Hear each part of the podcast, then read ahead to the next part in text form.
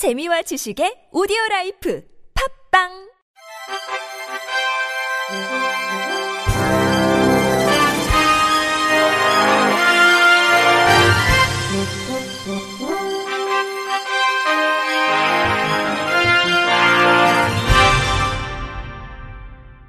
청취자 여러분 안녕하십니까? 4월 4일 월요일 KBRC 뉴스입니다.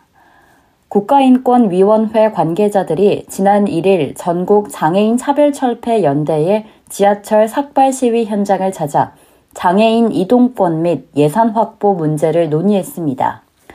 박진 인권위 사무총장, 아는자 장애차별조사 1과장 등은 이날 오전 7시 47분께 서울 지하철 3호선 경복궁역 내 회의실에서 전장현 측, 권달주, 박경석 상임 공동대표 등과 면담했습니다.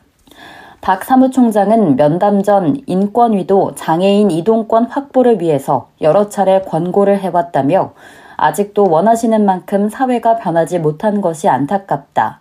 우리 사회에서 장애인 이동권이 얼마나 소외된 문제인지 알리는 계기가 돼야 한다고 생각한다고 말했습니다.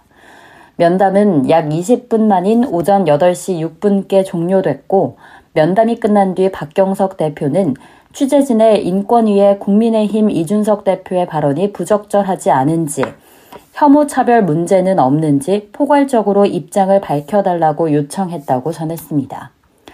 아는자 과장은 국가인권위원장 차원의 성명을 검토하느냐는 질문에 오늘 나눈 얘기를 최대한 중요한 사항으로 다뤄 면밀히 검토하겠다고 답했습니다. 인권위는 2018년 교통약자 이동권 보장을 위한 특별 교통수단 운영 관련 정책, 2020년 65세 이상 중증장애인 활동지원 서비스 사각지대 해소를 위한 긴급 정책 개선 등을 권고한 바 있습니다.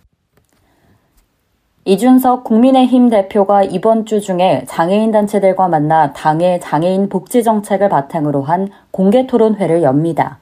이 대표는 1일 오후 서울 여의도 국회의원회관에서 열린 장애인 개인 예산제 도입 방안과 과제 토론회 축사에서 4월 7일 정도에 장애인 단체들과 만나 100분 토론이나 공개된 토론회장에서 여러 제도에 대해 토론하게 돼 있다며 이같이 밝혔습니다. 이어 사상 처음으로 정당 대표가 당의 장애인 정책을 바탕으로 해서 방송 토론에 나서는 상황이 되지 않을까 생각한다고 의미를 부각했습니다. 앞서 장애인 권리 예산을 요구하며 출근길 지하철 시위를 벌여온 전국 장애인 차별철폐 연대 측이 이 대표에게 조건 없는 100분 토론을 제안했고 이에 무제한 토론을 열자고 이 대표가 수정 제안했던 만큼 자리에는 박경석 전장현 공동대표도 참석할 가능성이 큽니다. 이날 토론회는 같은 당일자 과거 한국지체장애인협회 사무총장을 지내 장애인 복지 전문가로 손꼽히는 이종성 의원이 주최했습니다. 이 대표는 제가 가진 생각의 대부분은 이종성 의원께서 가르쳐 주신 많은 것을 기반으로 한다며 정책에 대한 관점은 끝없이 진화하고 변해야 한다는 것은 많은 단체분들에게 부탁드리고자 한다고 말했습니다. 그러면서 언제 어느 시점에서든 저희의 생각에 부가적인 것을 더해주시면 그런 생각도 더해서 방송 토론 등에서 장애인분들이 원하는 수요자 중심의 복지 수급 체계를 선보일 수 있도록 하겠다고 덧붙였습니다. 서울시 시각장애인 콜택시 차량이 3년간 한 대도 늘지 않은 것으로 나타났습니다. 김예지 의원실에 따르면 서울시 시각장애인 복지콜 서비스 운행 차량은 최근 3년 동안 증차 없이 158대를 유지하고 있습니다. 복지콜 서비스가 충분히 제공되지 못해 시각장애인들의 이용이 줄고 있다는 게 김 의원 측의 설명입니다. 복지콜 접수 건수는 2019년 61만 7,141건에서 2021년 48만 6,895건으로 21% 감소했습니다. 김 의원실 관계자는 중증 시각장애인 10명 중 4명은 복지콜을 신청했음에도 연결되지 못해 탑승이 불가능할 것이고 복지콜이 연결된다고 하더라도 평균 42분을 기다려야 탑승이 가능한 수준이라고 설명했습니다. 시각장애인은 시내버스 이용도 다른 교통약자보다 어려운 상황입니다. 지난해 서울시에서 실시한 시각장애인 버스 이용 실태조사 보고서에 따르면 전체 교통약자의 버스 이용률이 55.1%인데 시각장애인의 버스 이용률은 33.7%에 그쳤습니다.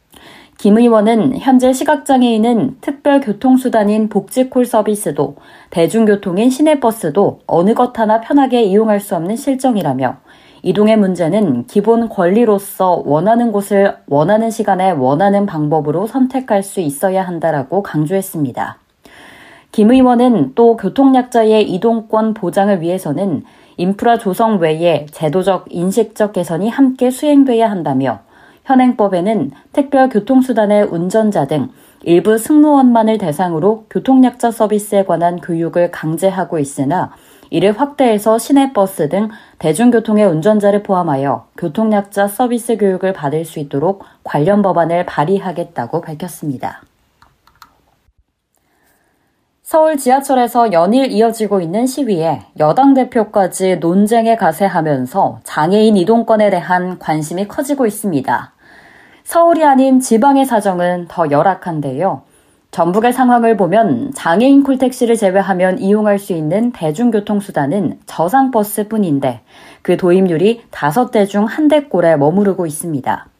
심지어 도시 지역을 제외한 대부분의 시군에서는 단 한 대도 운행하지 않고 있어 장애인 이동권을 보장받지 못하고 있다는 지적입니다. 전주 MBC 허연호 기자의 보도입니다. 전주에 사는 지체장애인 곽경원 씨와 함께 시내 버스를 이용해 봤습니다. 정류장에 설치된 벨을 누르자 휠체어 이용자가 있음을 알리는 불이 들어옵니다. 정류장과 너무 먼 곳에 멈춰선 버스. 장애인이 있다고 직접 알린 끝에야 저상버스에 설치된 슬로프가 내려옵니다.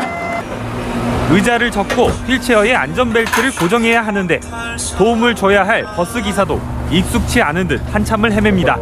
곽경원 내리시는 분들도 있으시더라고요. 네, 제가 한 것도 아닌데 내가 미안하기도 하고 좀 죄송하기도 하, 고 그래요. 오늘은 그나마 사정이 나은 편. 지난해 곽 씨와 친구들이 함께 찍은 영상입니다. 버스가 한참을 이리저리 움직인 끝에 내려온 슬로프는 결국 고장나 버렸고 시간이 지체되자 버스에 타고 있던 손님들이 하나둘 내립니다.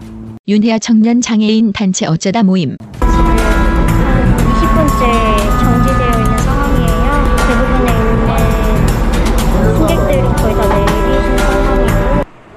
이처럼 이용도 불편하지만 저상버스 숫자도 크게 부족합니다. 전북 지역 시내버스 972대 중 저상버스는 모두 196대로 20% 수준.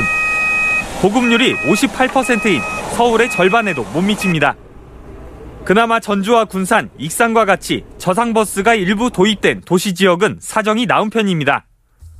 2021년 기준 정읍시에서 운용되고 있는 저상버스는 전체 53대 중 단 한 대, 나머지 10개 시구는 저상버스가 단 한 대도 없습니다. 강현석 전북 장애인 차별 철폐 연대 이동이 될 수 있어야 뭐 일상생활도 가능하고 뭐 교육을 받을 수도 있고 직장을 다닐 수도 있는 거 아니겠습니까? 뭐 누구나 다 버스를 타고 이동하는 게 편하지 않겠어요? 저렴한 비용도 발생하는 거고. 지난해 목표치인 도입률 32%에 근접하지도 못한 데다 전국 평균에도 미치지 못하고 있는 상황인데도 다른 시도에 비해 상황이 나은 편이라고 말하는 전라북도. 예산이 충분한데도 도입률이 낮은 건 농촌 지역의 도로 사정상 어쩔 수 없는 일이라는 입장입니다. 전라북도 관계자 산악 지역은 지상버스가 너무 낮아가지고 이게 총 타는 데까지 34cm밖에 안 되거든요. 그래가지고 막 이 경사가 심하다든지 아니면 과속 방지턱 같은 거 있으면 그 지상버스가 못 다니거든요. 반면 국토교통부는 전라북도의 해명을 납득하기 어렵다는 반응입니다. 국토교통부 관계자 가석 방지턱이나 이런 것들은 사실 그 정도라면은 못 다닐 이유가 없거든요. 다른 데도 다 설치되어 있는데 왜 거기 만든다고 하는지 그런 것들을 확인해 볼 필요가 있는 상황이죠. 끈질긴 투쟁 끝에 얻어낸 작은 성과마저도 온전히 누리지 못하는 지역 장애인들. 20년 넘게 유예된 약속에 차별 없는 삶은 여전히 멀기만 합니다. MBC 뉴스 허연호입니다. 제20대 대통령 선거 당시 시각장애인의 투표지를 볼펜으로 훼손한 A씨가 고발당했습니다. 부평구 선거관리위원회는 제20대 대통령 선거 사전투표 첫날 인천 부평구 삼산 이동 사전투표소에서 타인의 투표지를 훼손한 혐의로 사전투표 참관인 A씨를 인천지검에 고발했다고 밝혔습니다. A씨는 지난 4일 오전 9시께 사전투표 과정을 참관하던 중 시각장애가 있는 선거인 B씨의 투표지에 대해 대리 투표한 투표지라며 무효를 주장했습니다. 그는 또 해당 투표지에 볼펜으로 X자를 그어 훼손한 혐의를 받고 있습니다. 앞서 B씨는 배우자의 보조를 받아 기표를 마친 것으로 알려졌습니다. 부평구 선관위 관계자는 공직선거법에 따라 시각장애로 인해 자신이 기표할 수 없는 선거인은 가족 또는 본인이 지명한 2인을 동반해 투표를 보조할 수 있다고 설명했습니다. 이어 관계자는 임의로 타인의 투표지를 훼손함으로써 선거인의 정당한 투표 행위를 무효화한 A씨를 엄중 처벌할 필요가 있다고 덧붙였습니다. 한편 공직선거법 제244조 제1항에 따르면 투표지를 은닉, 손괴, 훼손 또는 탈취한 자는 1년 이상 10년 이하의 징역 또는 500만 원 이상 3천만 원 이하의 벌금에 처합니다. 끝으로 날씨입니다. 화요일은 낮과 밤의 기온차가 10도 안팎으로 크겠으니 건강관리에 유의하시기 바랍니다. 이상으로 4월 4일 월요일 KBIC 뉴스를 마칩니다. 지금까지 제작의 권순철, 진행의 김예은이었습니다. 고맙습니다. KBIC.